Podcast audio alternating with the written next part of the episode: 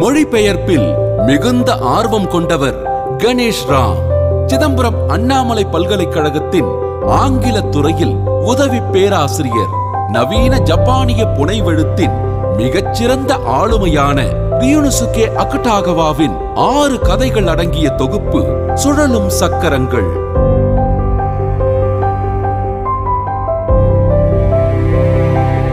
புனைவில் தொடங்கி மிகு புனைவில் முடிவது கதைகளுக்குள் சம்பவங்களை கலைத்து போட்டு சொல்வது என வாழ்வு முன்வைக்கும் விசித்திரமும் ரூரமும் மிக்க சந்தர்ப்பங்களை சுவாரஸ்யமாய் சொல்பவர் அக்கட்டாகவா.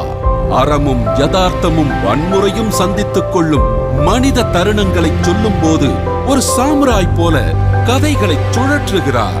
ஜப்பானின் முன்னோடி எழுத்தாளரான அக்கட்டாகவாவின் புனைவு வெளியை தமிழுக்கு கொண்டு வந்து சேர்த்த கணேஷ் ராமின் சுழலும் சக்கரங்கள் நூலுக்கு இரண்டாயிரத்து பத்தொன்பதாம் ஆண்டில் சிறந்த மொழிபெயர்ப்பு சிறுகதை தொகுப்பு விருது வழங்கி மகிழ்கிறது ஆனந்த விகடன்.